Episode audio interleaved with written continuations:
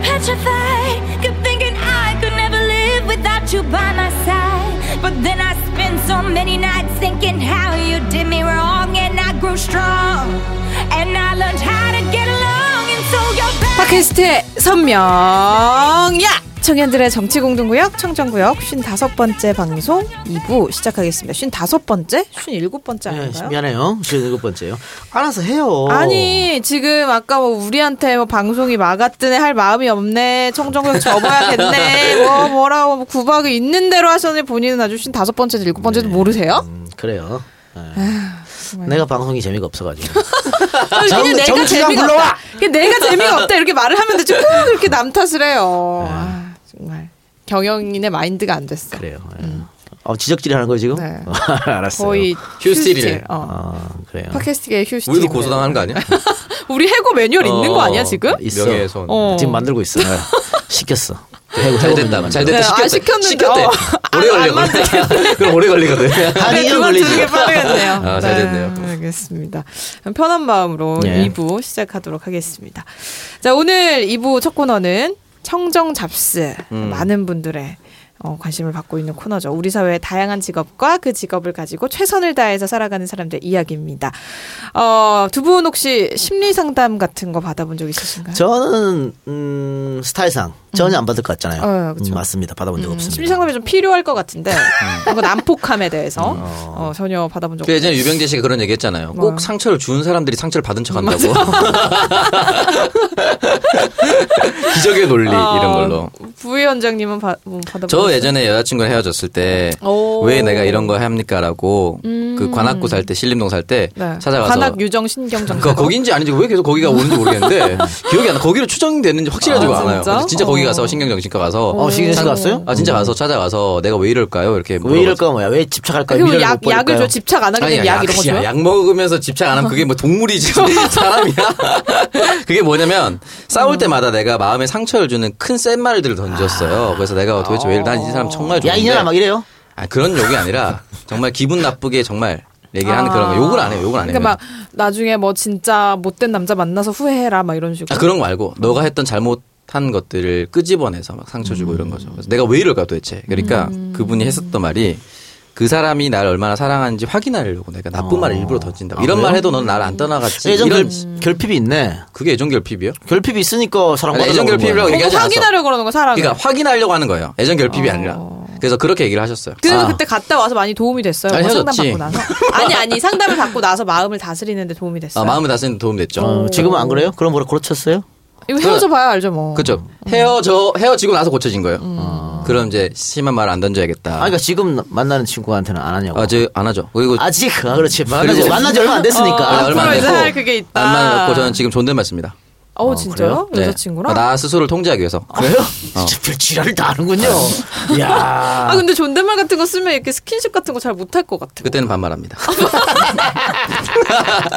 좋네. 가만히 있어. 뭐 이런 것들.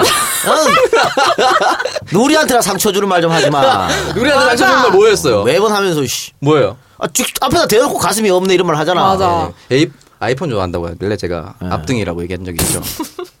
앱등이었나요? 죄송해요. 아, 진짜 죽이고 싶다. 이런 사람 어떻게 해야 될지 오늘 한번 상담 받아봐야겠네요. 네. 네, 오늘 청정잡수 여덟 번째 시간 함께해줄 스페셜 게스트 저희가 소개를 해드리겠습니다. 어, 근데 이분이 좀 이력이 특이하십니다. 국내 최초의 한일 합작 걸그룹 SOS의 멤버로 활동했던 SES E 아니에요. E SOS입니다. 네, 착각하지 마세요. 걸그룹 소스. 출시면서 어, 지금은 심리 상담사로 맹활약을 하고 계신 샤론 정신건강연구소 박상희 소장님 모셨습니다. 안녕하세요. 안녕하세요. 네, 근데 너무 예쁘셔서 네. 상담 받으러 왔다가 얼굴 보고 힐링이 될 것 같아요. 왠지. 그래요? 상담 잘 될 것 같네요. 아니, 근데 오늘 이거, 음. 그, 어, 라디오 방송, 팟캐라고, 네. 그냥 막 대충 하고 왔어. 대충 하고 오셨는데 네. 너무 예쁘다. 아니, 표현이 오늘 이거는 뭡니까? 오늘 이거라니. 아, 이 방송. 그래서 예. 라디오 그 네. 팟캐스트 해보고 싶었거든요. 목소리로 어. 해- 어, 하는. 목소리도 너무 예쁘시네. 아이, 그런데 생각보다 되게 거치네요. 어디가 네, 어찌던데? 아, 정말 목소리를 잔잔하게 하는 그런 거 기대. 물론 이동현 평론가 때문에 그렇진 않을 거라고 아, 알았지만 네. 두 분 더 쓸 거라고 상상도 못했는데 이게 아니, 아니, 일이니까. 저희가 중간에 쉬는 시간에 약간 저희 구박을 하셔가지고 네. 내가 네. 방송 들어가기만 해봐라. 내가.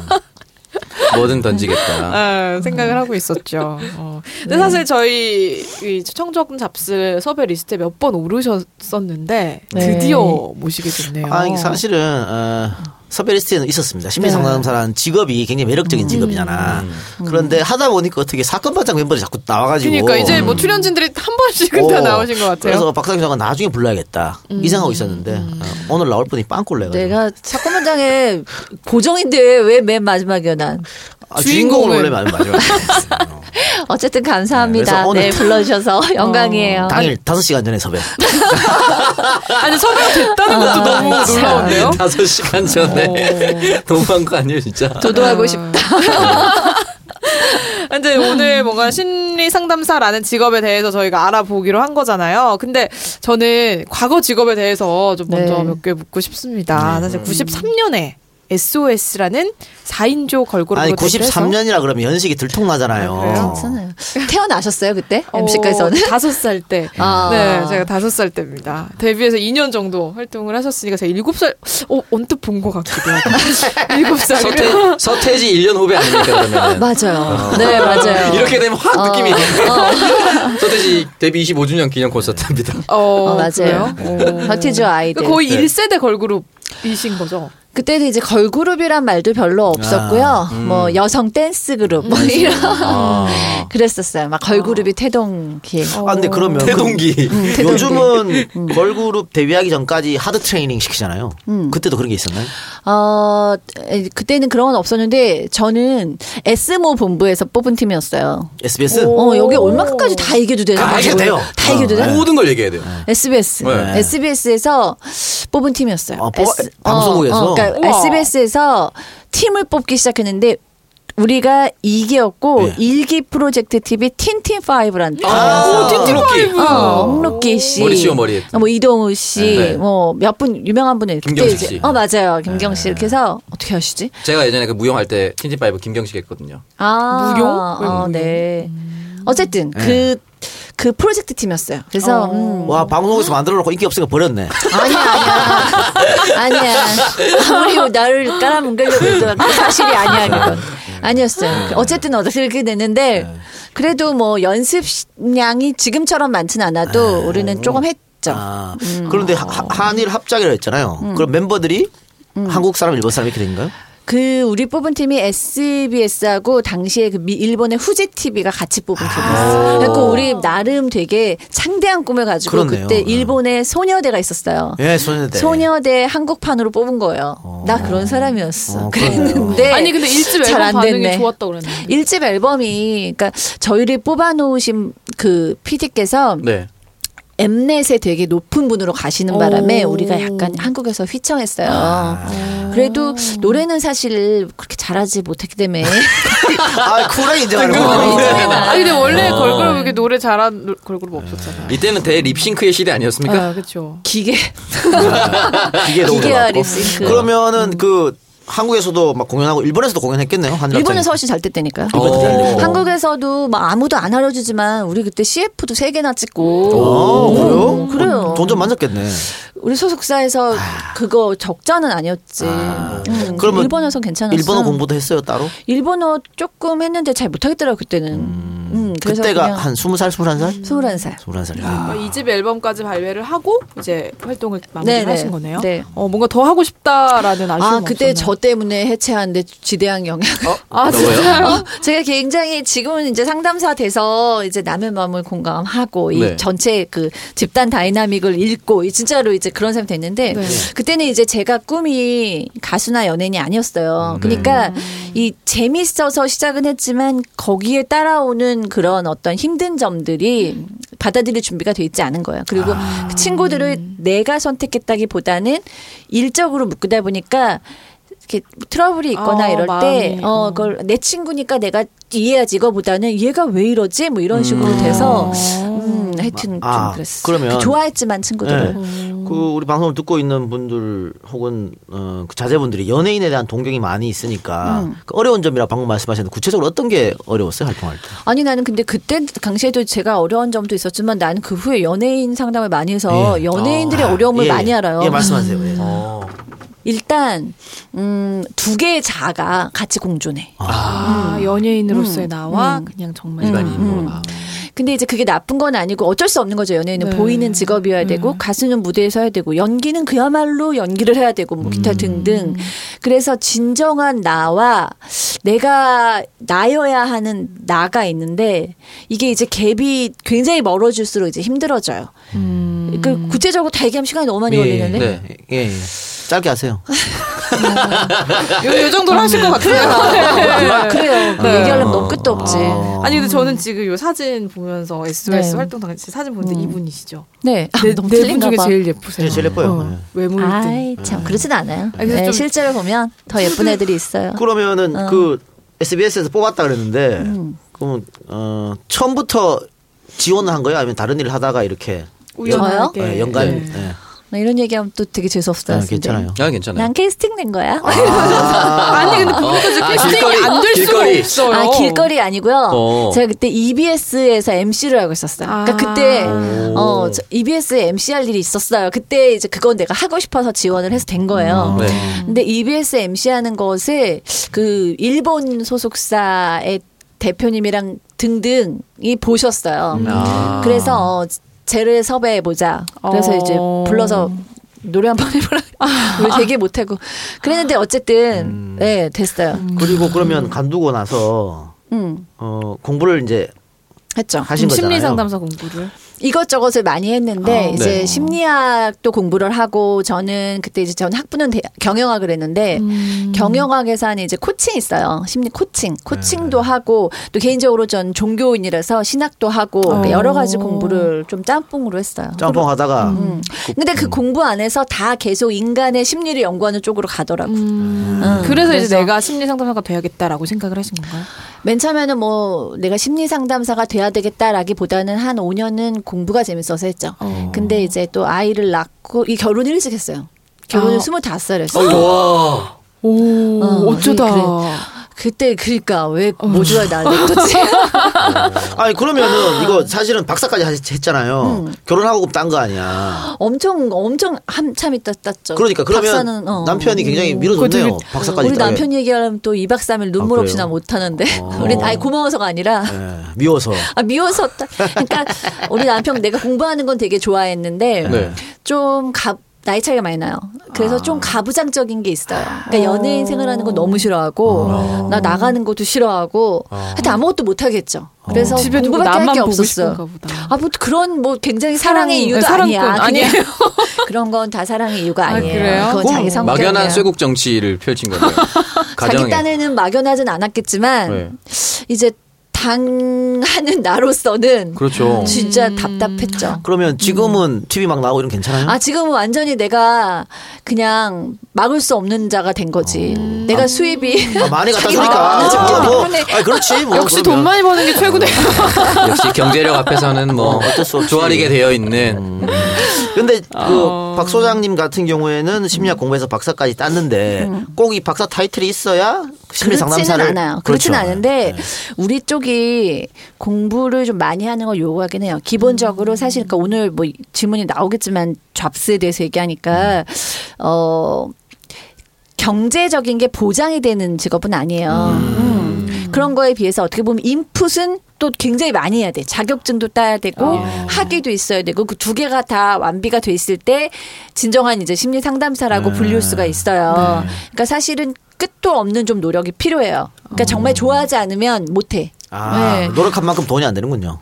될 수도 있고 안 될 수도 있고. 네. 근데 사실 확실하진 않아요. 과거에는 이 심리 상담이라는 영역이 정신과 의사들이 이제 진행을 하는 네. 그런 아까 뭐 정신과 같다고 했잖아요.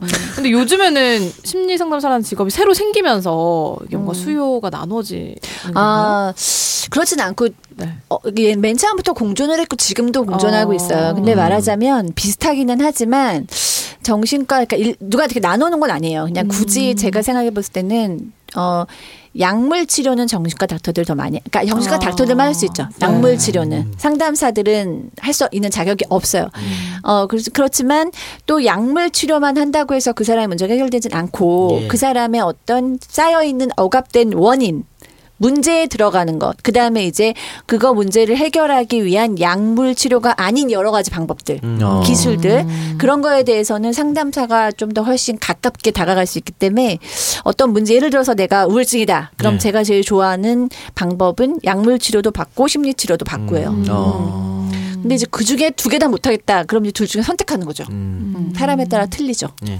근데 이제 사실 아직도 뭐 나 심리 상담 받았어 정신과 갔다 왔어라고 하면은 뭔가 아, 좀 문제 있나 이렇게 보는 시선이 있잖아요. 이상하게 보지. 예, 예. 어. 음. 근데 실제로도 좀 그렇게 막 치료가 꼭 필요한 사람들이 많이 오나요? 아니면 정말 그냥 좀 창석이 오빠처럼 여자친구랑 헤어지고 음. 근데 막 요 전 제가 반대로 묻고 싶은데 요즘도 그렇게 생각해요 왜냐하면 제가 음. 이제 상담을 공부한 지 딱 20년이 됐는데 네.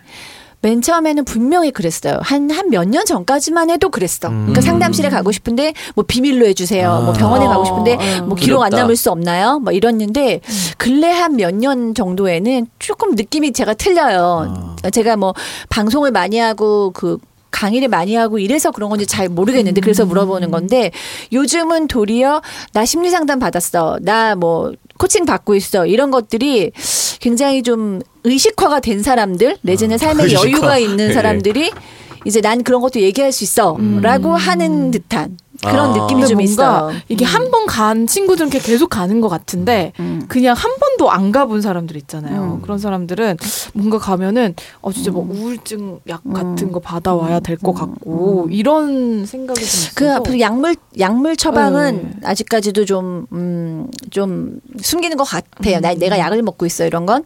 근데 심리 상담은 요즘 조금 이제 인식이 일종의 내 분석, 나를 알아가는 여행 뭐 이런 어, 식으로 좀 네네네. 돼서 심리 코칭처럼 옛날처럼 그렇게 쉬쉬 막 비밀로 하고 막 음. 그렇게 막 몰래 몰래 만나고 그러지는 않게 되는 것 같아요. 그럼 어, 우리 이 작가님 같은 분들은 어떤 심리 치료가 필요해요? 그걸 그걸 네. 도착하자마자 계속 가슴 깊숙이 아프다고. 예. 왜 아파요? 아, 몰라 아파 이게 갖고 이거. 답답하고 아, 그러니까 답답해. 윽박지르고 아 막. 진짜 진짜 가슴이 아픈 거예요? 아니면 저 마음속 어디가 아픈 거예요? 아니 뭐 뭔가 답답한 게 있는 것 같아요. 음, 왜요? 모르겠어요. 누군가한테 지금 쌍욕을 하고 싶은데 몇 번 참았나 봐요. 네, 아니 근데 참지 않잖아. 근데 이게 참은 거야? 예, 성격에 안 맞게 몇 번 참은 게 있는 것 같아 내 생각에는. 그러니까 이게 답답한 게 있지. 그럴 수 있죠. 뭐가 억압돼 있을 수 있죠. 아무리 풀어도 풀어도 풀리지 않는. 음, 그럴 수 있죠. 근데 뭔가 이제 심리 상담이라는 영역이 굉장히 넓을 것 같은데 음. 우리나라 사람들이 가장 많이 이제 상담 받는 게 아무래도 스트레스. 우리나라 직장에서의 사람들은요, 스트레스? 어. 음, 요즘은 불안이에요. 그러니까 이게 나 저도 그렇게 느꼈는데 아 요즘 우리나라 사람들 불안에 대한 게 되게 많다. 그러니까 음. 불안해서 항상 그 긴장해. 그래서 이완이 하고 싶어요. 이완이 하고 싶어서 모든 거를 다 하는 걸로 난 보여. 예를 들면은 음. 뭐 영화를 보는 거, 운동을 하는 거, 명상을 하는 거, 뭐 그다음에 좋은 사람을 만나는 것도 다 내가 마음이 편해지고 이완되는 것들을 찾아 다니는 걸로 음. 보여요. 그랬는데 이번에 신문에서 기사를 읽었는데 2016년 17년 대한민국 사람들이 가장 많이 호소하는 정신적인 질환이 불안이라고 어. 하더라고요. 음, 불안 사회야. 뭐 가정의 불안, 직장의 불안, 뭐 성적에 대한 불안 많겠죠. 그러니까 그 현대인들이 시달린다는 스트레스가 다 불안해서 오는 거네요. 다 불안은 아니죠. 뭐 우울도 있고 대부분이. 음. 뭐 스트레스 있고 다 많지만 이제 불안이 좀 더 많아지는. 근데 그렇잖아요. 10대는 대학 못 갈까봐 불안. 20대는 취직 안 될까봐 불안. 네. 30대는 결혼 못하면 어떡하지? 결혼하면 애를 낳아야 되나? 뭐 내 집은 못 가지면 어떡하냐? 뭐 음. 40, 50대는 명퇴당하고 잘릴까봐 불안. 60대는 노후 보장 못해서 독거노인 될까 불안. 다 굉장히 불안하잖아. 내가 못 이길까봐 불안. 그렇죠. 예, 뭐 전쟁 날까봐 불안. 기타 등등 불안이 되게 많아요. 그러니까 음. 막 살아야 분노도 돼. 많고. 막살. 해결 방법이 안 되죠. 아 근데 정말 근데 상담을 하다 보면 이야기를 그냥 들어주는 것부터 시작해서 이제 이렇게 이렇게 해보세요라고 해결책도 뭔가 주셔야 되잖아요. 근데 음. 지- 과정이 어떻게 진행되나요? 뭐 TV 보면 뭐 그림도 그리게 하고 뭐 블록도 뭐 하고 뭐 이러던데. 되게 많아요 방식은. 방법은 근데 이제 많아요. 네. 중요한 거는 지금 이제 어, MC께서 얘기하신 것 중에서 뭐뭐를 하세요라고 가리키는 거가 상담은 아니고 그거는 이제 본인이 그렇게 내가 뭘 해야겠다고 결심할 수 있게 도와주는 거죠. 어. 그러니까 그렇죠. 어, 할 실제로 할 수 있는 거. 어, 오늘부터 내가 이동현 평론가께서는 이제부터 말을 줄이시고 누구한테 화를 내지 마세요라고 얘기한다고 안 정리할 되죠. 수 있겠어요. 음, 말도 안 되는 소리 하고 있네. 그럼 하실 수 있는 지금 바로 거를 또 화내잖아요. 그러니까 음. 어, 하실 수 있는 걸 스스로 결심할 수 있게 도와드려야죠. 방법이 되게 많아요. 미술치료, 놀이치료, 그렇죠. 어. 무용치료, 뭐 뭐 굉장히 그래- 치료들이 많아요. 많은데, 드라마 테라피. 어. 예, 뭐 역할극도 있잖아요. 어. 와 나는 정말 내가 아파서 가도 그건 못할 것 같아. 왜? 역할극 어떻게 해? 네. 아 근데 저는 옛날에 그 우결에서 네. 그거 되게 인상 깊었었는데 네. 그 지금은 뭐 다른 분과 결혼했지만 황정음 네. 씨하고 어, 김, 김영준 씨 둘이 막 왜 싸우는데 둘이 나는 기억나. 이- 어, 입장을 바꿔놓고 어, 어, 어. 음, 이제 서로의 입장이 돼서 역할극을 해봐라라고 했는데 둘이 서로의 마음을 너무 잘 알게 된 아. 거예요. 그, 그거 아. 그래서 보면서- 헤어졌나요? 아니, 뭐- 아니, 그건 아니. 아니, 그건 그때는 그 잘 당시에 만나고 서로 있었어요. 화해를 했어요. 그래서 김용준 씨가 황정음 씨 너무 따- 잘 따라하니까 어, 황정음 맞아, 씨 맞아. 열받아서 나 안 할래. 맞아. 그랬던 어. 것 같아요. 역할극 이렇게 좀 해- 해보라고 하면 다 자- 잘해요. 어. 아, 다 잘해요? 거기까지 왔을 때는 진지한 마음으로 온 거거든. 어, 아, 이전 평론가도 막상 뭐 부인이랑이든 누구랑이든 와서 하라고 하면 잘해요. 아. 음, 안 가죠, 그래서 일단. 이분 바로 법원으로 가실 분이야. 뭘 심리감을 거치겠습니까? 아 근데 뭔가 상담하면서 가장 기억에 남는 또 그 사례들이 있을 것 같아요. 어, 많죠. 어, 사례들은 정말로 이제 정, 말 왜 한 사람이 오는 건 우주가 오는 것이다 그런 거 있잖아요. 아, 네. 음. 진짜 그래요. 한 사람 한 사람의 스토리가 다 정말로 다 커요. 다 음. 커서 다 기억나요. 저 다 기억나는데 아, 뭐 다 기억나는데 내가 또 얘기를 하면 이거 혹시 또 그분이 듣고 있다 음. 내 얘기를 또 방송에서 하네 이럴까봐 내가 못하겠어. 다 네. 그래요. 자기 얘기는 그러니까. 그럼 우리 박 소장님 전문 상담 분야가 있다면 어떤 게 있을까요? 저는 일단 어 뭐 성인 개인 분석을 제일 많이 하는데 어 진짜요? 음. 그 그렇죠. 그리고 이제 저한테 오시는 분의 많은 숫자들은 20, 30대가 제일 많긴 하죠. 제가 이제 음. 그, 어 근데 저도 저도 한번 가도 되나요? 오세요, 오세요. 20, 30대가 이제 본인을 잘 알고 싶은 거, 본인의 이제 파트너들, 여자친구, 남친구, 남편, 네. 뭐 이렇게 등등 해서 알고 싶은 분석을 위해서 제일 많이 오는데, 음, 근데 이제 저는 연구소를 14년간 이제 이끌어오는 어. 소장이라서 사실 내 케이스보다도 여러 케이스들, 우리 선생님들의 케이스를 듣고 이제 그것을 좀 지휘하는 역할을 많이 하죠. 음, 그 상담료가 얼마예요? 말하면 누구? 안 되나? 보통 사람들 보통, 보통, 예. 상담 선생님들은 어 5만 원부터 1회에 20만 원까지 다양해요. 근데 이제 예를 들어서 어 5만 원 정도 받으시는 분들은 이제 막 유료 상담사로 전환된. 그러니까 음. 항상 공부하자마자 저는 그거 되게 싫어요. 막 나라에서 무슨 공부하면 무료로 심리 상담사 껴주고 막 이런 아. 프로그램 되게 많아. 되게 많아. 네네. 근데 뭐 한다고 제가 말릴 수는 없지만 좀 이게 공부가 많이 필요해요. 그래서 이제 저희는 인턴 과정도 다 하고 이래서 최소한 몇 년 동안은 유료 상담을 안 해요. 무료로 상담을 해야 돼요. 그러면서 이제 훈련이 끝나고 유료 상담을 할 수 있는 나름대로의 그 기준들이 있어요. 그럼 이제 유료 상담 시작할 때 보통 이제 5만 원부터 시작하는 거죠. 깊이가 조금 보장이 됐을 때 이제 유료를 한다는 거죠. 그렇죠. 음. 그래서 이제 여러 선생님들마다 그 임상의 뭐 경력이라던가 뭐 학위라던가 자격증이라던가 이런 거에 따라서 상담비가 좀 달라요. 상담 시간은 정해져 있는 건 아니죠. 한 시간. 한 시간? 상담 시간은 굉장히 중요한 거예요. 음. 그러니까 어, 프로 아마추어의 차, 차이 중에 하나는 구조화인데 구조화라는 건 뭐냐면 딱 구조를 만들어 주는 거예요. 그러니까 네. 상담을 처음 시작하시는 분들은 내 앞에서 누군가가 막 얘기를 하다 이제 울고불고 하는데 예. 50분이 됐습니다. 이런 얘기 못 해요. 네. 아, 그렇죠, 그렇죠. 잖아요 네네. 그렇지만 정말 이제 프로로 상담이 되신 분들은 그 50분이든 1시간이든 시간을, 지, 시간을 지켜주는 게 굉장히 치료에 도움이 돼요. 음.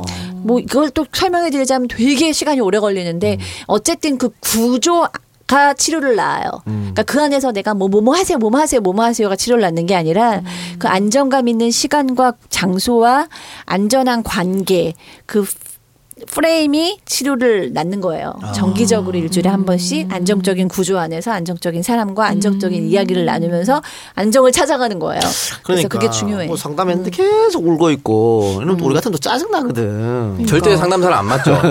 욕처방이잖아요. 그러니까 욕처방한 거지. 어. 상담이라는 거 자체가 안 되는 거예요. 욕 테라피라고 제가 부르는 거 있어요. 와가지고 막 같이 욕해주고 이러면 아, 되게 진짜요? 좋아하긴 해요. 네. 찰지게 욕하실 것 같은 느낌이. 아니 근데 상담사로 내가 활동하면서 나도 스트레스 많이 받는 경우 있을 것 같아요.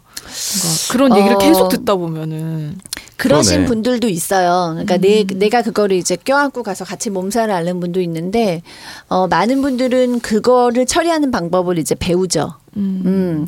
그래서 음, 어떤 그 나- 자기 나름대로의 그 방식들이 있어요. 그 문제를 그 내담자에 대한 애정이 없어서가 아니라 내담자가 예를 들어서 정말 오늘 자살 시도를 했어. 그러면은 그거를 생각을 하면 제가 24시간 동안 걔가 걱정돼서 잠이 안 오잖아요. 사실 그렇죠. 그런 부분도 있고. 그렇지만 내가 같이 휘둘린다 그래서 걔한테도 좋을 것도 없거든요. 그래서 그 상담 시간에는 상담을 하되 그런 내담자한테 그런 자살 시도나 이런 걸 안 할 것을 약속을 받은 후에는 거기서부터 저는 이제 빠져나오는 나름대로의 의식이 있어요. 하지만 다음 주에 이 시간에 그 사람을 만날 때 그 시간은 온전히 그 사람하고만 함께 하죠. 아, 어, 집중력이 엄청 요구되는. 그러니까요. 어. 근데 그 사람의 그 괴로움 가지고 오는 괴로움이 한 60점이라면 그 사람과의 상담을 통해서 그걸 그 바닥을 찍고 나오는 그 카타르시스는 더 크기 때문에 아. 예. 운동을 할 때 우리가 너무너무 괴롭지만 운동하고 났을 때 그 개운함 네. 때문에 운동을 또 하고 네, 싶잖아요. 그쵸. 네. 뭐 그런 거예요. 어. 내가 그 사람하고 같이 가는 여행이 고통스럽지만 거기서 얻는 것은 그나 나나 더 크기 때문에 굉장히 보람이 있어요. 또 이제 심리 상담사에 아까 전에 뭐 처음에는 뭐 무급으로 무료로 상담을 해주다가 점점 이제 5만 원 받고 20만 원 받고 음. 이렇게 된다 그랬는데 그럼 처음에 음. 딱 심리 상담사가 됐을 때 경제 생활을 하는 데는 아예 수입이 없는 건가요? 그건 사람마다 너무 달라요. 그러니까 심리 상담사로 제 주변에도 이제 저한테는 질문하는 사람 많을 거 아니에요. 네. 나도 심리 상담을 공부하고 싶은데 그렇죠, 어떻게 그렇죠. 했으면 좋겠습니까? 기타 등등. 근데 저는 이제 선뜻 추천은 잘 못해요. 근데 저는 이제 사실은 제 직업을 굉장히 좋아하고 내가 이제 만약 딸이 있다면 전 딸이 없지만 딸이 있다면 심리 상담을 시키고 싶고 며느리도 음. 심리 상담사를 뽑고 싶고 뭐 이런 마음이 있는데 어. 딱히 그렇게 할 수 없는 게 예를 들어서 우리가 공부를 의대 같은 데 나가서 가서 어느 정도 공부를 하면 국가 자격증을 따고 네. 음. 그게 끝나면 어느 정도의 보장된 미래가 있잖아요. 네네. 로스쿨도 그렇고. 네. 근데 여기는 이제 그게 아닌 거예요. 그러니까 누가 아. 국가 자격증이 딱히 뭐가 청소년 상담사 정도만 있고 없다고 봐야 되고 아, 우리 그래요? 아. 안에서 필터링이 돼요. 음. 그러니까 아까 얘기했잖아요. 막 국가에서 주는 심리 상담도 무료로 껴드려요. 막 이런 음. 프로그램 되게 많아요. 그러니까 어떻게 보면 심리 상담사로 자리를 잡은 사람들은 굉장히 굉장히 그 많은 사람 중에 살아남은 음. 분들이에요. 정말 심- 면안 돼. 심리 상담사는 음. 직업이 뭐 꼭 20대 살 필요는 없는 거 아니에요. 연세 많은 분들 할 수 있는 거잖아요. 음. 더 이 바- 좋지. 음. 그러니까 이 방송 듣고 있다. 어, 나도 한번 해봐야지. 이런 분들은 뭐부터 준비해야 되는 시작을 거예요? 어떻게 해야 그러면? 되나? 어떤 뭐 공부를 따로 한 게 있다든가. 어, 그러니까 내가 정말 심리 상담사를 정식으로 하려면 그 정식인 길을 밟아야죠. 그러니까 뭐 상담하기 어, 정확하게 뭐 어, 한 군데만 방법이 있는 건 아니에요. 교육학에도 있고 아. 신학에도 있고 심리학에도 있고 사회복지학에도 있고 음. 여러 곳에 상담학이 있는데 일단은 공부를 해야죠 정식으로 자격증을 따든 학위를 따든 정식으로 공부를 하여튼 시작을 하는 게 저는 중요한 것 같아요. 어, 정식으로 공부를 시작을 하려면 뭐 대학원을 가야 되는 건가요? 일 듣는 분이 10대다. 그럼 대학부터 가는 게 좋겠지만 그게 아니고 이제 아까 이동현 평론가 얘기하신 대로 이제 좀 살다가 예, 한 네네. 4, 50대 정도 됐는데 상담사 하겠다. 그러면 대학원에를 가든가. 그러니까 이쪽에 큰 양쪽의 기둥이라고 하면 학위나 자격증이에요. 그러니까 이 학위와 자격증이 두 개 다 있으면 음. 더 좋고. 제일 좋고 네. 베스트네요. 어, 그 이론과 임상이 같이 있으면 제일 좋고 아니면 둘 중에 하나를 시작해야 되는 거예요. 내가 만약에 난 자격증이 먼저 따고 싶어 그러면은 그 수없는 자격증 중에서 가장 공신력 있는 몇 개 자격증이 있어요. 음. 이제 그거를 따기 위한 노력을 시작해야죠. 음. 자격증을 이제 따는 쪽으로 가야 되고 내가 자격증보다는 나는 이론을 먼저 탄탄하게 하고 싶어. 정말 상담이 뭐라는 게 뭔지. 그러면 어. 이제 학교를 가야죠. 상담이 포함된 대학원으로. 네. 어. 샤론 연구소에다 14년 하셨다 그랬는데 어, 이 연구센터에서 음. 나오는 돈하고 방송에서 나온 돈하고 어디가 더 많아요? 어, 연구센터에 이제 저는 소장이고 우리 그, 그 아주 촘촘히 다 설명해 드리긴 어려운데 저는 그 영세자의 이제 그 센터를 만든 소장이기 때문에 거기서 나오는 월급을 받고 있진 않아요. 그 연구센터로 들어오는 강의들이 있지. 강의들 등등. 그러니까 그걸 만약에 제가 강의를 전국을 다니면서 다 하고 있다. 그러면 그 수입이 더 좋겠지만 지금 지금은 방송 때 이제 못하니까. 방송을 예. 늘 해야 되고 어. 아이도 있고 그러니까 전국을 뛰지 않고 있죠. 음. 그래요. 예. 어, 그러면 이제 제 개인 수입이 더 많은 거죠. 예, 예, 예. 아 그러면은 뭐 심리 상담사로서의 꿈을 갖고 있는 청취자분들에게 좀 한마디 해주신다면 어, 심리 상담은 저는 그랬어요. 음, 내가 이걸로 딱히 특히 뭐 돈과 명예와 권력과 이런 것들을 갖지 않아도 내 자신을 알 수 있고 저는 심리학상 공부하고 나서 너무너무 속이 편안해졌거든요. 나를 알게 되니까.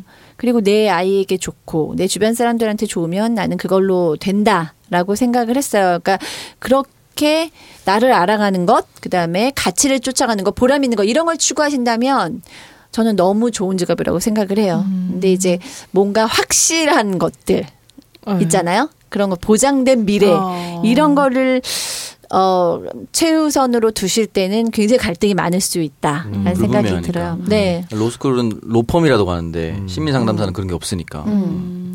대신에 아까 이등 평론가 얘기하신 것처럼 심리 상담은 우리 제 연구소에 저희가 한 30명 정도 선생님 계시거든요. 근데 나, 저를 중심으로 해서 나보다 나이가 많은 분들이 반, 아. 저보다 어린 분들이 반. 근데 상담을 더 많이 하는 내담자들한테 좋은 평가를 받는 건 저보다 연세가 있는 분들이에요. 그러니까 그걸 보면 뭐 삶의 경험이잖아요. 예. 어. 여러 가지 경험 같은 것들이 어느 날 상담을 했을 때 다 자원이 돼서 도움이 될 수 있기 때문에 글쎄요 뭐 그 음. 이거가 나의 나한테는 너무 좋다라는 분들은 좀 늦게라도 한번 도전해 볼 필요가 아, 있다. 필요가 예. 있다. 그러면 상담사가 되기까지 시간은 뭐 대략 좀 다르긴 하겠지만 일반적으로 뭐한 2년, 2, 3년 정도 저 하면 이런 될까요? 얘기하면 심리상담 아무도 안 되고 싶을 텐데. 어. 어, 정말로 이제 상담을 할 수 있을 정도, 정말 내가 누구한테 돈을 받고서 양심에 찔리지 않는 상담을 할 수 있다. 그리고 네. 10년.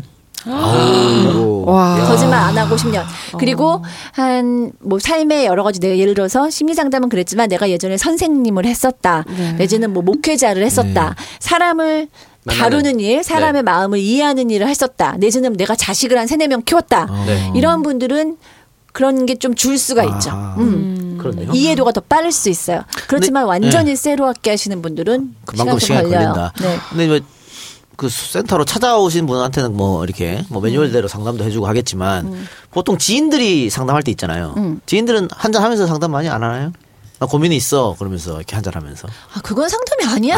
아니에요? 아, 정말 심리 상담. 그런 거 이제 보통 넋두리라고 해요. 아, 그리고 이제 예를 들어서 저 같아도 그, 뭐 맥주 한 잔 하면서 상담하기 예. 싫어요. 그리고 아, 그래요? 별도도 안 되지 안 돼요, 안 돼. 그렇군요. 아까 말했잖아요. 제가 구조가 굉장히 중요하다. 고 안전한 공간. 아, 음. 아, 역시 프로다. 어. 프로다. 어, 이제 알- 절대 안 돼요. 어. 그리고 친한 사람은 이중 관계에서는 상담도 잘 받지 않아요. 거의. 아, 오늘 그런 관계 어, 있어서는 그러니까 이동현 평론이 저한테 상담을 그렇죠. 신청해도 한잔 합시다, 그러면서. 어. 아, 뭐 한잔 하든 아니면 심리 상담사에서 정식으로 저 해주세요라고 얘기해도 가급적 안 하고 다른 분한테 넘기지. 음. 객관적이지 않을까봐.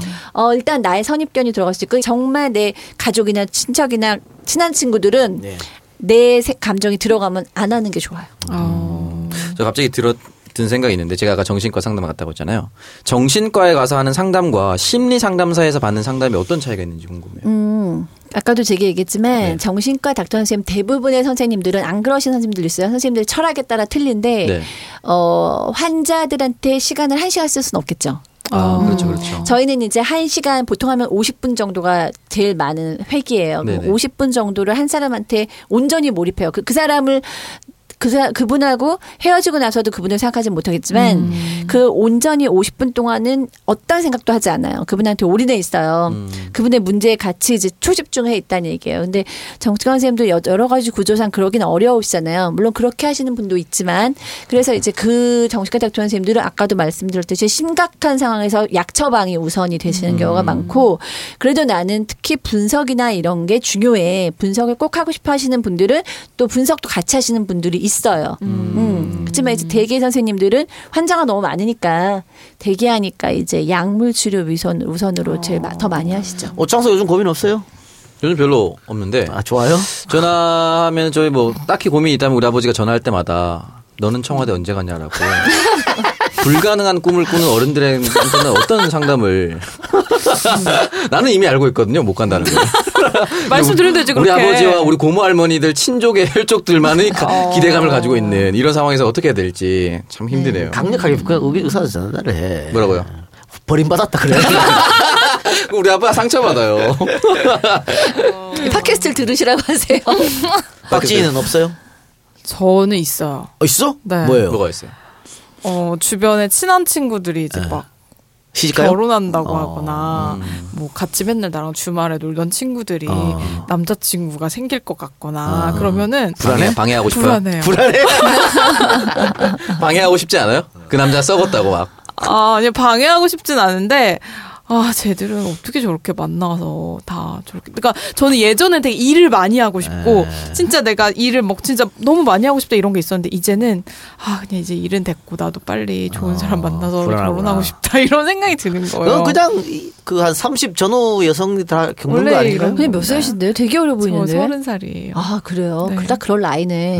진짜 아, 그렇게 그래요? 아. 안 보이지만 어. 그러니까 친구들이 막 더 막 시집 간다 그러고 그러면 더 그럴 어. 그래서 수도 있죠. 얼마 전에도 제 친구가 이제 올린 거예요. 뭐 프로포즈 받았다라는 아. 식으로 아, 올렸는데 배 아팠어? 배 아팠다기보다는 깨져라, 깨져라! 막 아니 그런 마음이 들진 않아요 사실 이혼보다 파혼이 많아. 근데 아 나는 아직 남자친구도 없이 이러고 있는데 음. 얘들은 다 이제 결혼하면은 그러면 얘들 나중에 애 낳고 있을 때도 나도 이렇게 살면 어- 아직도 이렇게 살고 있으면 어떡하지 이런 생각이 막 들어요 어, 걔들이 오히려 널 불안할 수 있지. 아니요 그리고 결혼하고 조금만 지나면 널 부러워할 수도 있을 것 같다는 생각이 들어요. 근데 그렇다고 해서 내가 막, 뭐 남자, 내가 원한 남자 이상형이 있을 거 아니에요. 그거를 내가 좀 포기를 하고 또 좋은, 아, 이 정도면 한번 만나봐야겠다라는 생각이 드는 것도 아니야. 배부른 투정 같은데. 어쨌든 음. 이런 사람 분들한테 뭐라고 상담해요? 아니 너무 나이에 맞는 사- 고민이니까. 고민이에요? 어, 많이 뭐 이런 좋은 사례가 그럴 많아요? 수, 그럴 수 있는 거예요. 아, 이런 거 상담을 하지 않아도 자연스럽게 해결되나요? 어. 이시- 그러니까 미혼 남녀들 특히 이제 젊은 여성들의 고민은 이성 문제가 가장 많아요. 어, 근데 네. 그게 뭐 예를 들어서 너무 되게 가벼운 그런 게 아니라 그 이성 문제는 인간관계의 핵심이잖아요. 음. 네. 어, 그러니까 이제 그런 문제 고민이 많이 있어요. 지금 이제 결혼했지만 뭐 아까 얘기하신 정신과 가신 문제도 여자친구랑 헤어져서 그 그녀에게 막 얘기하는 거였다면서요. 그러니까 그런 식의 내가 좋아하는 사람이 있어도 그 관계에 있어서 굉장히 좀 어려운 것들이 있고 또 없으면 없는 대로 없어도 불안, 있어도 괴롭고 이런 없으면 없는 그래. 어, 그게 맞아. 제일 많아요. 음. 없으면 없는 대로 불안하고 있으면 이- 있는 대로 짜증나고 뭐 그렇지 뭐. 음. 그래요. 그 하여튼 오늘 첫 출연이죠 팟캐스트. 괜찮지 어. 않나요? 뭐 문제 없죠. 재밌네요. 재밌죠. 네. 음. 아무튼 뭔가 이 심리 상담사 어. 그러니까 뭐 우리 저 종편이나 지상파 나가면 막 내가 이 말하면 어떻게 고민해야 되잖아 말하기 전에. 음. 근데 여기서는 그런 게 없어요. 막 얘기해도 돼요. 저는 여기서도 고민해요. 고민했어? 아, 물이 덜 빠졌어. 종편물을 좀 빼야 되는데. 그래, 근데 어, 오늘 출연 감사하는데 우리 다음 코너가 환승역 그 여자 코너인데. 연애, 결혼, 사랑에 대한 뭔가 청취자들의 고민을 같이 좀 얘기하고 어. 네, 나누는 네. 같이 좀 시간으로. 얘기해줘요. 네, 네. 그래요. 다음 거도 함께 뭐 해주시면 네네. 어차피 어차피 출연료랑 안 똑같으니까. 오늘 정말 제대로 된 네, 환승형이 사연프리가 그래도 정말 되겠네. 고퀄, 어. 예, 고퀄이 될 것 같습니다. 오늘 사연 당첨되신 분 진짜 행운이네요. 그렇네요. 네, 그래서 저희 청정 잡스 여덟 번째 시간 어, 심리 상담사라는 직업에 대해서 박상희 소장님과 함께 얘기 나눠봤고요. 광고 듣고 와서 환승역의 그 여자로 바로 이어가겠습니다. 고민을 넣어주는 친구 쇼한 침대 슈행 침대가 고민을 들어준다고 편안한 저자리의 친구 쇼한 침대 그렇게 편안하니 머리부터 발끝까지 너무나 포근한 느낌 오늘부터 내 친구 쇼한 침대 어디에 있다고? 딴지마켓에 있네 업계 최초 2주 체험 정책으로 유명한 슈엔 침대 천연 통가죽 면피 소파와 세계 최초 실리콘 원단 소파도 출시하였습니다 비싸지만 비싸지 않은 합리적인 가격의 최고급 가죽 소파 관리가 편하고 자세를 잡아주며 동물의 호가들에겐 최고의 소재 실리콘 소파 슈엔이지에서 만나보세요 검색처의 쇼한 침대 어, 검색창에 쇼앤 침대. 음. 네. 어, 오창석이 좋아하는 광고네요. 침대. 침대 좋아하잖아. 침대 좋아하죠. 그렇죠. 늘 거기만 있고 싶지. 물 침대 좋아합니다. 음? 물 침대 누워보긴 했니? 어, 그럼요. 어, 여기도 누워봤다는 듯이 말해. 야, 너가 알아. 그렇지. 너가 알아. 네 그걸. 주제에 뭘 아니? 어, 아니 그게 아니라 좋던가요? 침대로. 아니 저는 아, 모르니까 제가 모르니까 물어보는 거죠. 어쨌든 물 침대 좋아하죠. 뭐, 침대를 물바다로 만들거나 뭐든 하여튼. 네. 그래요. 쇼앤 침대. 어, 딴지 마켓에서 판매하고 있다고 쇼앤 하는데. 침대 네, 사장님은 날벼락이네요. 광고 사이에 이런 음담 패설이 껴들다니 죄송합니다. 2주 체험 하고 네. 마음에 안 들면, 언제든지 교환 반품 이야, 가능. 대단하네요. 업계 최초의 파격 서비스. 그러니까 2주나 자보고 그러니까 일부러 근데 이용하면 안 됩니다 이거. 어. 이주 일부러 쓰고 이주 쓰려고 신청해가지고. 그럼 안 어, 됩니다. 네, 그리고 이제 뭐, 뭐, 누구 예를 들면은 집에 이제 손님 온다고 어, 집들이 할때 어, 집- 잠깐. 잠깐 들어가서 침대 놓지 막 이렇게 한다 갖고, 갖고 가세요 이러면 안 돼요 아, 안 네. 되고 어 소파도 있네요. 침대도 있고. 맞아요 가구를 어. 다 하는 것 같아요 쇼앤 침대 쇼앤 가구 음, 네. 비싸지만 비싸지 않은 뭐 말장난 같습니다만 어쨌든 천연 통가죽이라고 합니다, 여러분. 천연 통가죽 이게 잘라서 붙인 가죽이 아니라 통가죽이면 더 비싸거든요. 그렇죠. 어, 그래서 자연 친화적인 재료를 사용을 했고 세계 최초로 실리콘 소파도 출시가 됐다고 합니다. 물 청소 가능하고요. 음. 어, 불에 강하고 오염에도 강하다고 하네요. 그래서 어, 어린이 실리콘 매트도 이제 곧 출시가 된다고 합니다. 음. 어린이 안전 인증 KC 마크를 획득을 해서 0세 이상 모두 사용 가능한 어린이 매트 여러분 많이 찾아주시기 바랍니다. 예. 어, 7월 28일부터 지금 이벤트가 시작이 됐죠. 8월 7일까지 예. 딱 열흘 동안만 휴가 지원 프로젝트 진행한다고 합니다. 10% 할인 이벤트고요. 어, 전 시장을 방문만 해도 선물이 기라- 기다린다고 하니까 한번 가구 구입할 생각 있으신 분들 방문해 보시면 좋을 것 같습니다. 어, 침대 문의 전화는 022038-2190으로 전화 주시고요. 소파 문의 전화는 022038-2191로 문의를 주시면 더욱더 편하게 상담 받아보실 수 있다고 합니다. 자, 쇼앤, 쇼앤 침대, 쇼앤 소파 여러분 예. 많은 관심 부탁드립니다. 검색창에 쇼앤 침대 검색해 보시고요 네. 어, 휴가 이야기 나왔으니까 어, 저희가 8월 안가 휴가입니다 8월 14일부터 아 휴가 자 8월 12일부터 8월 20일까지 오. 휴가 있기 때문에 왜 이렇게 길어? 사장이 훌륭한 사람이잖아. 네. 8월 12일부터 8월 20일까지. 고로 14, 15, 16, 17, 18, 19. 어, 안가 녹음이 없어요. 아, 통째로 미네요? 얘가 안가 오시지 않으셔도 됩니다. 그러니까 청정구역도 쉽니다. 한 주. 녹음 안 14일 하고. 쉬고. 정치 알바도 안 하고요. 네. 어, 모든 녹화는 안 합니다. 어, 다 안 하니까 차고 없으시길 바라고. 휴가 때 어디 가세요? 안 가요. 안 가 여기? 안 가? 안 가요. 저는 안 가고 참 가슴 아파요. 그러니까? 아, 한 주- 기러기 한 주 쉬면은요. 네. 그래요. 더 이상 말하지 않겠습니다. 가슴이 답답한 이유가 나왔네요. 아, 네, 그거였어. 그러네요. 아, 한주 쉬면은 그 복구하려면 돈에서 두달 냈어야 그냥. 되는데.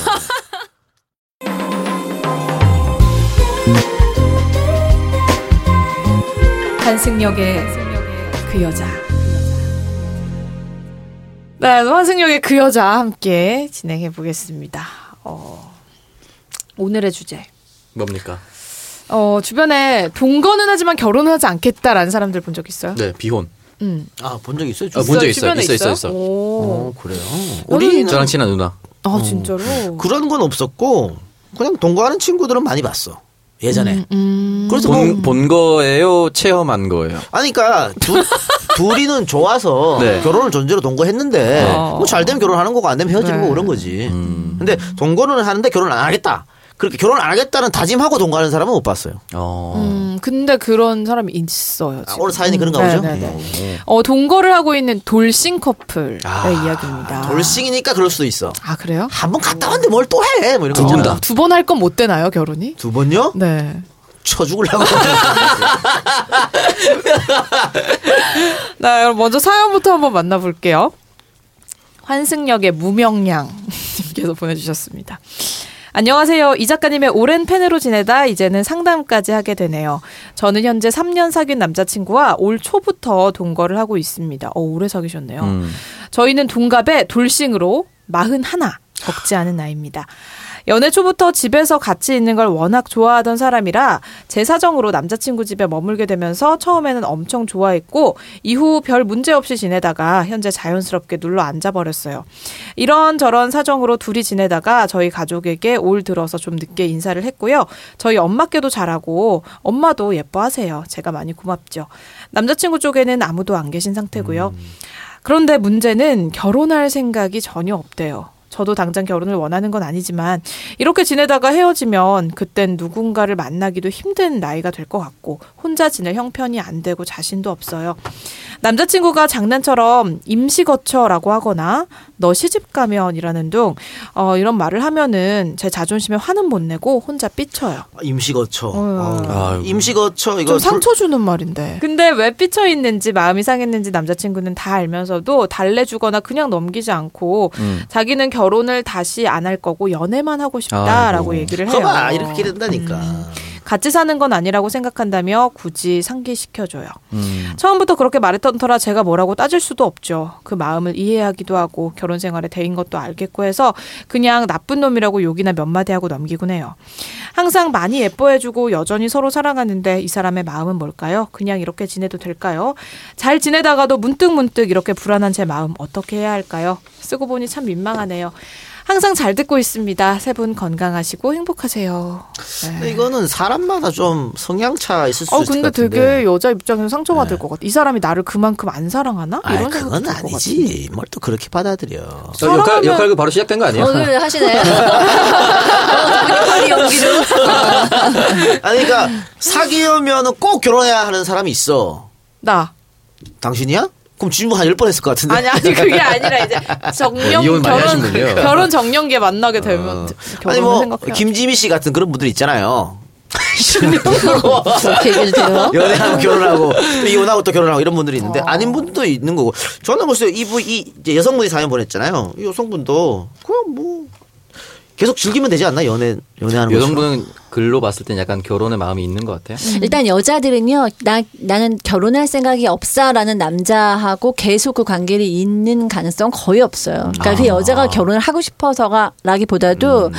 나를 결혼 상대자로 생각을 하지 않는데, 어, 이 남자를 계속 만나서 결혼을 나도 안 하고도 계속 지내겠다. 이런 여자를 한 번도 본 적이 없어요, 저는. 음. 미래에 대한 맞아요. 확신 안 줘서.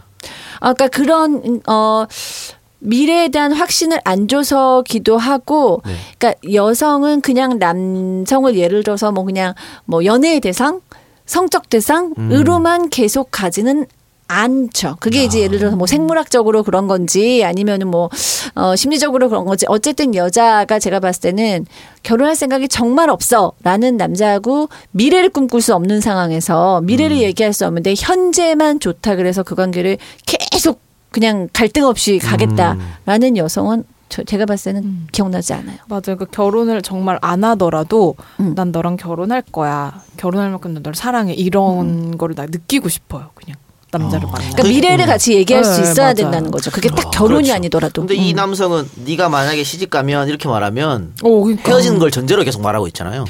그래서 저는 이제 궁금한데 제가 상담사인데 막 내가 제가 먼저 제 생각부터 얘기해도 돼요? 예, 어, 예, 괜찮아요. 괜찮아요. 자유로워서 좋네요. 그러니까 저는 이분이 어 그 남자의 마음이 뭘까요? 라고 얘기했잖아요. 음, 네네. 그러니까 그걸 진짜 알아야 돼요. 그 마음이 뭘까? 그래야 알아야 이게 이 관계를 계속할지 그만둘지를 결정을 하는 거거든요. 근데 그 마음이 두 개 중에 하나일 것 같아요. 하나는 결혼을 한 번 결혼했던 거에 굉장히 상처가 있거나 예. 이 남성이 지금 보면 남자친구 쪽엔 부모님도 안 계시다 네. 그러잖아요. 네. 굉장히 외로운 남자예요. 네. 그럼에도 불구하고 결혼을 안 한다는 음. 건 결혼이 가벼워서가 아니라 이게 너무 나한테는 혼자 버려지는 상처이기 그렇지. 때문에 너무 상처이기 때문에 정말 다시는 이 아픔을 겪고 음. 싶지 않은 부모님도 없고 부인하고도 헤어졌고 뭐 자녀가 있는지는 모르지만 철저히 혼자 돼버리, 돼보고 상처 입은 사람이 다시는 그 상처를 받고 싶지 않은 두려움일 가능성이 있고요. 그러니까 그 그럴 수 있을 것 같아요. 그 남자분이 부모님이 안 계시는데 이런 문제 저런 문제로 해서 예전에 결혼했는데 집안에 또 문제가 있었을 것 같- 같기도 해요. 어떤 집안에. 그러니까 저 와이프 집안에서 아, 여자 쪽 집안에서 그게 무시하거나 우리 뭐 그럴 쪽을. 수도 네, 있죠. 네. 하여튼 그 결혼 자체가 굉장히 상처였을 가능성. 그래서 음, 드라마. 다시는 그 상처를 받고 싶지 않은 어. 그 깊은 상처의 가능성이 첫 번째. 만약 그렇다면 이 남자 용서가 되죠. 그럴 그러면 수 있죠. 어떻게든지 맞아, 그 이해할 수 응, 있어요. 네. 꼭, 꼭 결혼 안 하고 옆에서라도 음. 내가 다듬어주면 다독여주면 좋잖아요. 네. 서로 사랑하니까. 근데 문제는 두 번째. 두 번째는 남자들이 나는 결혼하지 않을 거야라는 말이 진실일 가능성보다는 음. 그 여자하고는 결혼하지 않을 거야일 가능성이 높다는 거예요. 음. 그럴 아, 수도 있어. 음. 그지? 일단. 네, 네, 잔인한 맞습니다. 팩트가 될 수도 있는 거네요. 그게 진짜 팩트라면 헤어져야 돼요. 그렇죠. 음. 그렇죠, 그렇죠. 그건 그렇죠. 어. 결혼할 마음이 어느 어느 마음 구석에 조금만 있긴 있는데 음. 그게 너는 아니다는 거지. 그럴 수도 있지. 그거를 우리가 알아야 돼요. 그래서 정말 이 남자가 나를 정말 사랑하고 함께 있고 싶지만 정말로 결혼이라는 건 나한테 너무 상처고 두려움이기 때문에 다시는 누군가랑 합치고 싶지 않아라는 걸 수가 있고 하나는 말 그대로 정말로 그냥 스쳐가는 임시거처. 어, 나는 결혼을 언젠가는 할 수도 있는데 너는 아니야. 이 메시지일 수도 그렇죠. 있는 거죠. 아까 말씀하신 뭐 성적 대상일 수도 있는 문제고. 그러니까 그러면 이제 여자는 지금 아까 맨 처음에 뭐 그 남자도 나를 그냥 애- 저기 연애로만 하고 싶으면 여자도 하고 싶으면 되잖아라고 얘기하는데 여자는 어 이렇게 뭐 깊이 연구는 안 했지만 여자는 그런 관계를 원하지 않을 거예요. 음. 그 이분 사연 주시면 오해는 하지 마시고 저희가 가능성을 일단 언급해드린 네. 겁니다. 이런 근데 이거 말씀. 본인이 스스로 느끼지 않을까 싶어요. 이게 그럴 수가 있- 가능성이 높아요.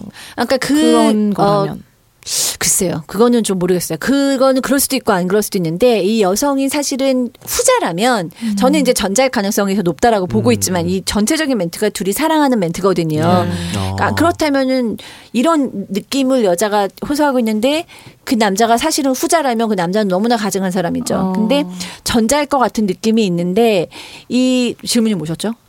그러니까 여자가 본인이 알지 않을까. 어. 딱 두 가지 상황이 있는데 여자는 예. 모를 수도 있어요. 여자는 사랑에 속는 경우가 너무너무 많아요. 사실은 어, 음, 맞아요. 내가 그거를 합리적이고 이성적으로 저 사람은 사실은 진정하게 나를 사랑하진 않고 지금 어떤 연애의 대상 저스트 음. 대상이야 라는 것을 판단하고 이성적으로 파악하기는 굉장히 쉽지 않을 수 있어요. 물론 음. 그걸 잘하는 여성도 있을 수 있죠. 근데 못하는 여성도 많아요.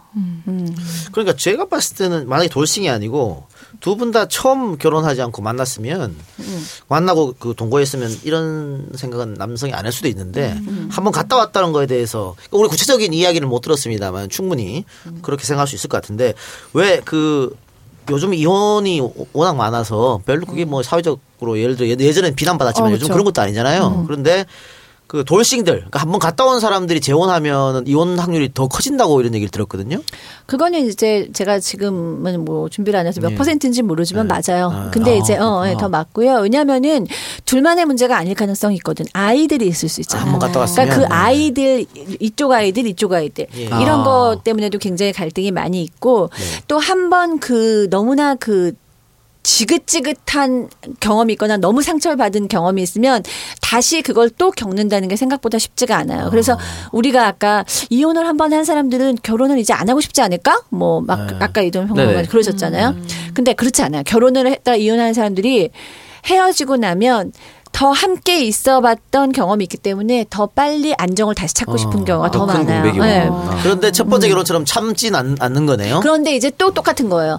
내가 같이 살아봤던 행복함과 안정감을 알기 네. 때문에 다시 그때 못 이룬 안정감을 다시 하고 싶어서 결혼을 재혼을 빨리 하고 싶은 것처럼 이혼을 할 만큼 다시 그 충돌이 일어나면 이 충돌이 얼마나 고통스러울 거라는 거. 알기 결국에는 또 이겨낼 수 없을 거라는 걸 사실 한번 아는 거죠. 그렇기 때문에 첫 번째보다 마음은 다시는 이혼 안 할 거야. 내 인생에 다시는 이혼 안 할 거야. 그렇게 얘기하지만 그 고통이 다가올 때 사실은 무작정 더 참지 않는 경우도 많이 있어요. 차라리 이혼을 한 번 더 하고 말지 그 마음의 상처를 더 크게 남기지 않겠다 이런. 그러니까 사람마다 다르죠. 사람마다 다르지만 하여튼 갈등은 초혼 때나 재혼 때나 갈등이 더 줄지는 않고 뭐, 네, 이혼, 네. 삼혼사혼이 많죠. 그래서 많은 분들이 재혼할 때는 초음보다 한 10배는 더 고민하라고 음. 그런 얘기를 많이 해주시더라고요. 근데 이 지금 사연 보내주신 분이 해주시더라고요. 마치 들은 얘기처럼. 음.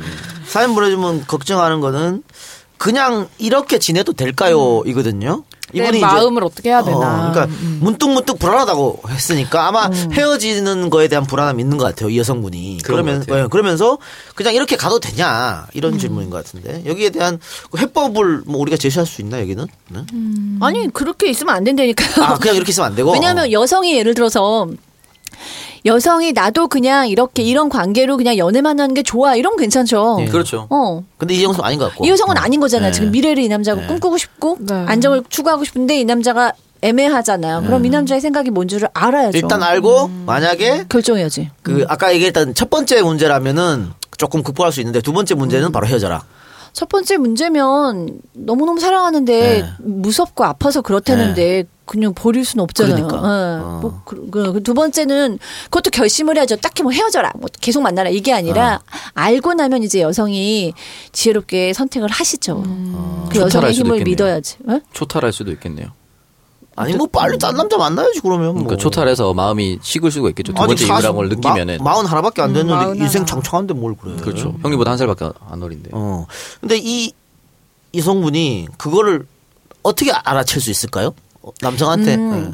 그렇기 때문에 아까도 지식에서 말씀하셨잖아요. 그 여자는 알 수 있지 않을까? 음. 그러니까 알 수도 있고 알 수 없을지도 있 수 있고. 예를 들어서 지금 막 사랑에 빠진 지 얼마큼 되셨죠? 3년. 아, 3년. 3년이면 이제 좀 이성적인 눈이 있으실 수도 있는데 완전히 그러니까 감정에 휘엽싸여 있을 때는 그게 보이지 않 사랑에 막 빠져 있을 때는 보이지 않을 수도 있는데 많은 시간을 보내고 얘기를 해보고 또 이제 아주 뭐 아주 너무 이상하지 않은 테스트를 해보고 뭐 이런 과정 중에서 남자의 마음을 알 수 있거든요. 여러 그 주변의 조언도 듣고 그리고 그동안에 이제 행동들이 있을 거예요. 그 정말로 이제 그렇게 좀 거짓으로 된 남자라면 보여 근데 3년이나 되고도 이런 느낌이면 좋아할 것 같다. 직접 물어보는 거 어때요? 나 혹시 요, 너 혹시 그런 거 아니야? 뭐 이렇게. 그렇게까지 말투가 그런 건 싫지만 그 싸우자는 거죠. 어, 아, 말투가 이상하잖아. 네. 근데 직접 물어보는 건 좋아요. 음, 이 말투는 헤어지자 말투 아니에요? 앉아봐, 야, 앉아봐. 방금 사태주자 했는데 이렇게 야 너. 아니 근데 요즘에 여자들이 막 먼저 이렇게 적극적으로 말하는 경우도 많아가지고 음. 그냥 막 나는 너랑 결혼하고 싶은데 이런 식으로 얘기를 하는 것도 나는 그렇죠. 괜찮은 것 같아요. 어, 나는 당신이랑 이제 결혼을 할 생각이 있고 이제 41살이니까 우리가 미래를 얘기를 할 때가 된 것 음. 같은데 그러니까 그 정말로 연애만 하자고 하는 게 나를 음. 사랑하는데도 두려워서냐 아니면 정말로 결혼이 언젠가 날지 모르지만 대상이 나는 아니냐 음. 이런 식으로 물어봐 볼 필요가 있죠. 그럼 이제 어떻게 대답하냐 아니라고 거짓말할 확률이 높지만 그래도 이렇게 물어보고 저렇게 물어보고 이렇게 해보고 저렇게 뭐 대화를 많이 하다 보면 그 남자가 마음을 정리하든가 여자가 마음을 정리할 수 있는 뭐가 나오죠. 어. 애매하게만 그냥 시간만 지나가면 끝도 없어요.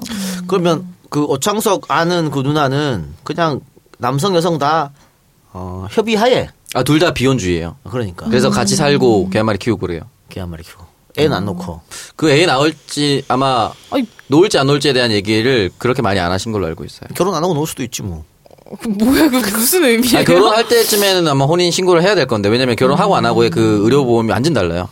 아이를 낳았을 때 혜택이나 이런 아, 것들이 진짜요? 완전 다른데 그 그 몇 살이에요? 지금은 30대 중반? 어, 둘 아. 다 비혼. 네네. 근데 그 비혼 그, 런 케이스를 비혼이라고 할 수 있나? 언젠가는 결혼을 할 수도 있는 잠재적 결혼 어. 가능성이 있는 커플이잖아요. 그럴 수도 있죠. 일단 그쵸? 지금 둘 다는 뭐 비혼이라고 얘기를 하는데 같이 살던 동거만 하고 이렇게 얘기를 하는데 뭐 잠재적으로 그렇게 할 수도 있죠. 그건 거긴 커플이에요. 두 분이 결 저기 사랑하는 커플이에요. 나 네, 엄청 그럼. 사랑하더라고요. 어, 음. 신기하더라고. 몇 년 사귀었는데도. 부럽다. 뭐이 자꾸 부럽대. 그리고 오늘 티셔츠도 비 들고 와가지고 뭘 계속 부러워하고 있어. 너는 만약에 이, 이 사의 주인공처럼 그런 케이스라면. 음. 그러니까 좋아가지고 동거를 했는데 난 조은이 결혼도 하고 싶어. 근데 남성이 이런 식으로 나오는 거야. 어떻게? 사실 나는 나는 한 3년 사귀었으면 난 물어볼 수 있을 것 같다. 그러니까 저는 연애 초반 뭐 썸 타거나 할 때는 아 이 남자가 나를 좋아하는 것 같은데 뭐 고백을 안 하고 뭐 이렇게 하면 내가 먼저 막 주변에 네가 먼저 물어봐 이렇게 하는 그런 말은 전 진짜 못 하거든요. 난 3년 만났어. 그럼 난 대놓고 물어볼 것 같아요. 오빠 오빠가 그동안 너- 3년 사귀었던 사람한테 다 얘기 물어봤구나. 3년까지 사귄 적 없어요. 어, 물어볼 수 있을 것 아, 근데 뭐 같아요. 대상이 왜 꼭 오빠여야 돼? 연할 아니, 수도 그러니까 있지. 저는 뭐 거의 오빠를 만났으니까. 아, 그래요. 어. 너가 진짜 나랑 결혼하기 싫은 건지 아니면 진짜 너에 대한 상처 때문에 그러는 건지 나는 그게 궁금하다. 대놓고 물어볼 수 있을 것 같은데. 그런데 답이 음, 원하는 답이 아니어서 굉장히 상처받을 수 있을 것 같아요. 음, 그런데 그럼 어쩔 수 없지만 그건 언젠가 내가 겪을 아픔이니까 헤어져야죠. 울면서 창석이한테 전화해. 예전에 그랬던 것처럼. 그러면 걔 쓰레기 멘트 는 알려줄게. 정신이 벌쩍 들도록. 근데 이게 그런 상황이면 그런 상황이 아니길 바래요. 이런 상황. 그러니까 예를 들어서 그런 거 있잖아요. 이 사람은 결혼할 마음이 없는 것처럼 보이는데 내가 굳이 말해서 팩트를 확인하고 싶지 않은 그런 마음. 난 이 사람 너무 사랑하니까. 아. 그럴 수도 있죠. 어, 그 뭔가 무슨 말- 판도라의 아, 어, 상자를 무슨 열지 말인지 예, 않는. 그럼 이제 그죠. 이- 그 고통을 그냥 겪는 걸 선택한 거죠. 그렇죠. 네. 그걸 그냥 그 시간, 시간. 근데 이제 그 고통이라는 것이 지금 여기 이 님도 그러셨잖아요. 나- 이렇게 시간이 지내다간 다른 사람도 만날 수가 없을 것 같고 뭐 아, 이런 그러니까. 어, 그러니까 그 고민이 있으신 거니까 이 문제를 이제 그렇지. 해결하실 때가 됐을 수도 있죠. 그러니까 뭐 이렇게 진짜 이렇게 쭉 갔는데 뭐. 뭐, 50 넘고 이래서 헤어지면 참 그것도 좀, 그럴, 그럴 수도 있지. 실체. 어떻게든 결론으로 가는 방향으로 가야겠네요.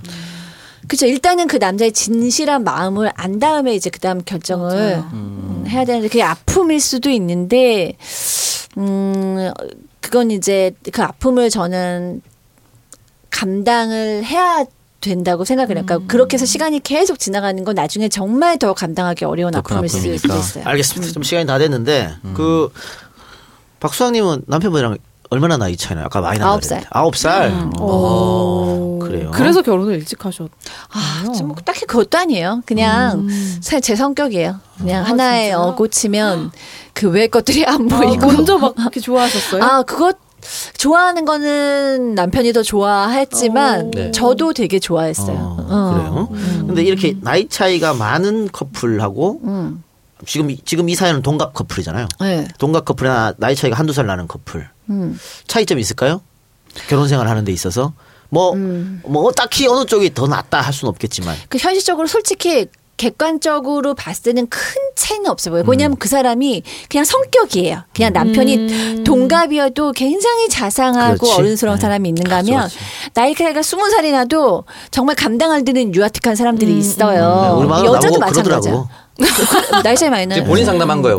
본인은 네. 그래. 아홉 살 차이 나니까. 아 그래요? 나 그러니까 열살 차이야. 성격이야. 아, 10살 차이구나. 여자 차인데 죄송해요. 사랑해요, 과소- 지금. 죄송해요. 과소평가 해가지고. 우리는 두 기본 두 자리야. 음. 한 자리 한 자리 가지고는 나이 차이 많이 난다 말을 안 해. 한 자리 가지고. 아. 근데 우리 와이프 그렇네. 굉장히 자상할 줄 알았다고 나이 차이가 많아가지고. 그러니까 이제 나이 아. 차이가 많은 거를 좋아하시는 여성분들은 대부분 약간 자상하고 약간 따뜻하게 잘 챙겨주고. 어, 잘 챙겨주고 이럴 거를 기대하니까 내 마음은 그게 투사된 건데 음. 그게 이제 아닐 가능성이 더 높기 때문에 나이랑은 갈등이 상관없다. 나이랑 큰 이건 차이 네. 나이가 없죠. 아니라 인간의 네. 문제구나. 성격의 문제. 형수가 힘들 거라는 생각이 또 갑자기 드네요. 아, 그러면 이렇게 우리 흔히 생각하기는 나이 차이 많은 커플은 부부 싸움 좀 덜하고 어. 음. 동갑 커플은 막 싸울 것 같잖아요.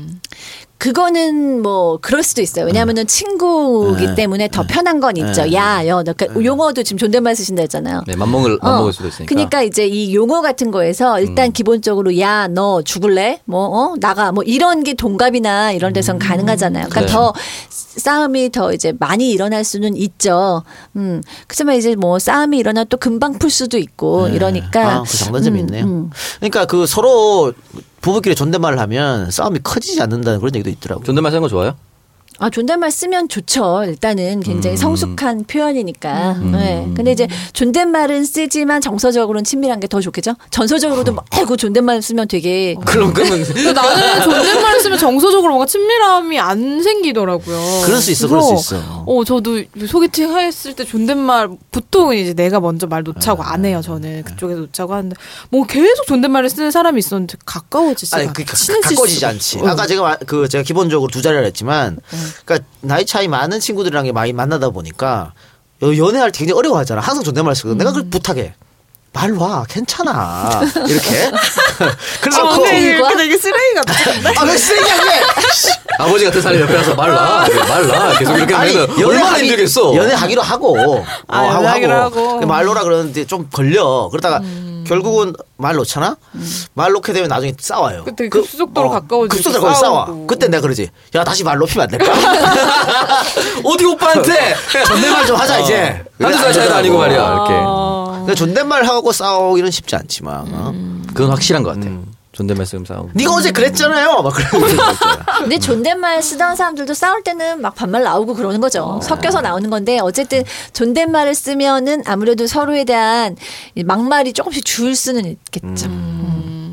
나는 그 부부는 아니고 연인이었는데 쌍욕하는 커플 봤어. 어, 진짜? 진짜로 쌍욕하더라고. 쌍욕을 하진 않을 텐데. 서로 서로. 어 그래서 뭐 저것들은 음. 쌍 연인이 아니었던 거 아니에요? 아니 꽤 오래 사귀었어요. 아, 진짜? 어. 어. 음. 저런 사람 많은데요. 그래요? 많아요? 어, 욕하고 뭐 서로 치고받고도 많아요. 서로 물고 뜯고도 많고.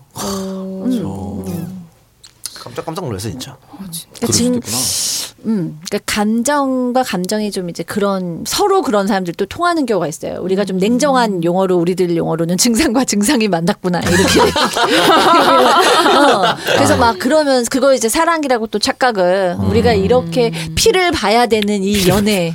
뭐 어, 아. 음. 그건 뭐 두 사람은 뭐 그럴 수도 있다고 보는데 만약 결혼해서 아이가 태어난 아이 앞에서 막 쌍욕하거나 완전 안 치고받고 하면 좋죠. 그죠. 그러니까 안 좋죠. 정서적으로. 음, 음. 그래서 결혼은 좀 어른스럽고 편안하고 안정적으로 인 사람이 더 좋다고 얘기하는 게 막 너무너무 막 말하는 것도 매력 있고 막 다 너무 예쁘고 매력 있고 이런데 말투가 너무 막 욕하고 쬐시면. 때리고 음. 막 이러면 엄마로서는 너무 아빠로서는 너무 음. 가정의 평화를 해치니까 아시겠죠?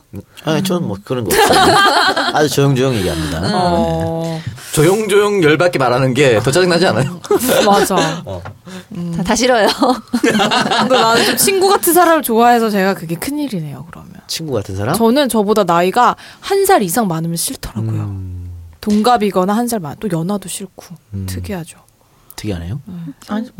저는 다섯 살 이상만 좋으니까 아, 다 진짜요? 각자의 오. 그게 있는 거죠. 각- 각자의. 그래서 그 두 살만 패턴이. 만나도 딱 싫더라고요. 아니 근데 좀 진짜 다섯 살 이상 만나면 또 달라질 수 있어. 만나봤어요. 만나봤어? 그러니까 소개팅으로만. 아 소개팅? 뭐 하여튼 그래요. 사귀어보진 뭐. 않아. 그 소개팅 만나 딱 다섯 살 이상이라니까 딱 싫어지잖아. 음. 그게 또 그 연륜 있는 사람이 이 컨트롤 잘 한다니까. 아 그런 게 있어. 누구냐에 나는 따라 내가 달라. 컨트롤하고 싶은데. 그래요, 그래요. 그래요. 저는 연령 차이가 많이 나면 별로 안 맞더라고요. 그럼 두 분이 사귀시면 안 돼요? 저희 둘이 일단 안 맞아요. 꽤나 안 맞기 때문에 네. 사귈 거면 아마 진작 사귀지 않았을까. 너무 많은 시간이 지나가지고요. 네. 화내실 줄이야 둘다 그래, 알겠습니다. 마무리합시다 아, 오늘. 네, 그래서 저희 청정역 오늘 어 정말 즐거운 시간, 좀 진짜 고퀄, 네, 어, 고퀄 상담이었어요, 진짜 고퀄 역시. 상담이었네요. 오늘 사연 보내주신 분 진짜 잘 보내주신 것 같아요. 소장님이 박상희 소장님과 함께. 네. 이 샤론 샤론은 뭐예요? 기독교 영화요? 아니 뭐 종교적인 오 의미인 것 아시는구나. 같은데. 그 이스라엘의 치유가 되는 평야 이름인데. 아, 네, 저는 진짜 샬롬 저는 이제 그, 아니야, 샬롬? 음. 샬롬도 있고 샬롬도 있어. 샬롬, 샬롬 이제 피스란 뜻이고 평화란 뜻이고 여기는 이제 평야야 평야 치유평야. 아. 근데 이제 어 저는 저희 연구실에 있는 분들이 다 기독교인이라서 이렇게 했는데 사람들이 다들 샤론스톤 샤론스톤 아, 동경하냐 뭐 그럼 샤론 스톤이면 상담이 되겠냐고. 밀폐된 공간 둘이 들어가면 어, 그럼 인기 더 많을 수도 있겠네. 다리 꼭할때 다리 꽉한 번씩. 어. 그렇죠. 아. 네, 그런 뜻이고요. 테이블 저 없이. 근데 마지막으로 한 얘기만 해도 돼요? 네. 네, 네, 이 저기 상담 보내주신 분 제가 네. 아까 후자도 얘기했는데 3년이나 되고 되게 진지하게 네, 보시면 네. 저는 그 전자일 가능성이 훨씬 네. 높다라고 생각이 들어서 이 남자친구에 혹시 상처가 있으시면 진지하게 끝내야 되니까 상처가 있으시면 그 상처를 좀 봐주실 수 있는 노력을 한번 했으면 좋겠다. 네, 제가 너무 어, 뒤에 후자를 강조를 해서 혹시 또 어, 상처를 받으실 수도 있으니까. 네. 전자일 경우에는 우리 상담소로 좀 찾아가는 것도 도움이 되지 않을까요? 일단 뭐 남자친구의 상처가 보인다. 그래, 음. 어, 그러면 얼마나 그 결혼이 상처였고 가족이 없는 분이 얼마나 외로웠으면 다시는 그런 가족을 꾸리는 게 두려운 거니까 음. 거기에서 이제 사랑의 힘이 필요한 거죠. 네. 음, 뭐 상담의 힘보다는 음. 사, 샤로, 사랑의 힘이. 네. 어, 부디 두 분 좋은 소식을 갖고 저희한테 다시 한번 사연을 좀 아, 보내주셨으면 마지막까지 고퀄의 좋겠네요. 상담으로 끝냈습니다. 네, 그러니까요. 네, 지금까지 환승경의 그 여자 코너 함께 해봤습니다. 여러분 이렇게 다양한 청춘들의 연애 이야기와 사랑 이야기 많이 많이 보내주시면 어, 가끔 이렇게 로또 당첨되는 것처럼 고퀄의 상담도 함께 받으실 수 있다는 거 저희가 말씀드리겠습니다. 예, 다음 주 청정 잡스는 네. 아 또 빵꾸 날 줄 모르니까 음. 이름은 말하지 말고 어, 신문 기자. 오, 조선일보? 조선 우종창. 네, 신문 기자. 예. 어, 빵꾸 알겠습니다. 날 수도 있어. 어. 네. 어쨌든 신문 기자입니다. 신문 기자 직업에 대해서 궁금하신 분들. 음. 많이. 김대중, 김대중 나오는 거 아닙니까? 그 그것들을 기자라고 할 수 있어? 어, 아마 궁금하신 점들은 댓글에 좀 남겨주시기 바랍니다. 저 초등학교 때 비둘기 기자였는데. 그 뭐예요? 그 어린이 뭐 소년 조선 이런 거 있잖아요. 그래요? 네. 비둘기. 진짜 귀엽다. 신문에 이름도 났었어요 사진이랑. 네. 네 오늘 청정구역 오늘 방송도 마칠 시간이 됐습니다. 우리 박상희 소장님 오늘 팟캐스트 첫 출연이셨는데 어떠, 어떠셨어요? 또 저- 다시 나올 의향이 있으신가요? 어, 재밌어요. 저 지금 그 오디오 방송 하고 싶었어요. 어. 왜냐하면 아 이게 이 TV를 계속 하고 있는데 그 좋은데 좀 충전을 못하고 소진하는 느낌이 좀 어. 있어서 제가 조금 지치려는 찰나였어서 아 이제 뭐 좀 책을 쓰든가. 그러니까 내, 내 전공만 정말 살릴 수 있는 뭐가 필요하다. 어. 그래서 제가 진짜 라디오나 이런 오디오를 하고 싶었었어요. 근데 음. 딱 부르시길래 아 이제 내가 이제 어. 팟캐스트를 할 때가 왔구나. 아, 그래요? 네, 좋았어요. 한승역의 그 여자 고정으로 불러드리고 싶네요. 뭔가. 출연료 네가 줄래? 아, 진짜. 나 요즘 가슴이 뜨겁다고. 답답해 죽겠다고. 사장님 나 커피 한 어. 잔이면 돼. 네, 가슴 답답하게 안 할게요. 네, 그럼 이것으로 팟캐스트의 선명야 청정구역 57번째 방송 굉장히 알차게 마무리가 돼서 너무너무 감사하네요. 저희는 다음 주에 더욱더 유쾌한 방송으로 다시 돌아오겠습니다. 함께 해주신 여러분 고맙습니다. 감사합니다. 아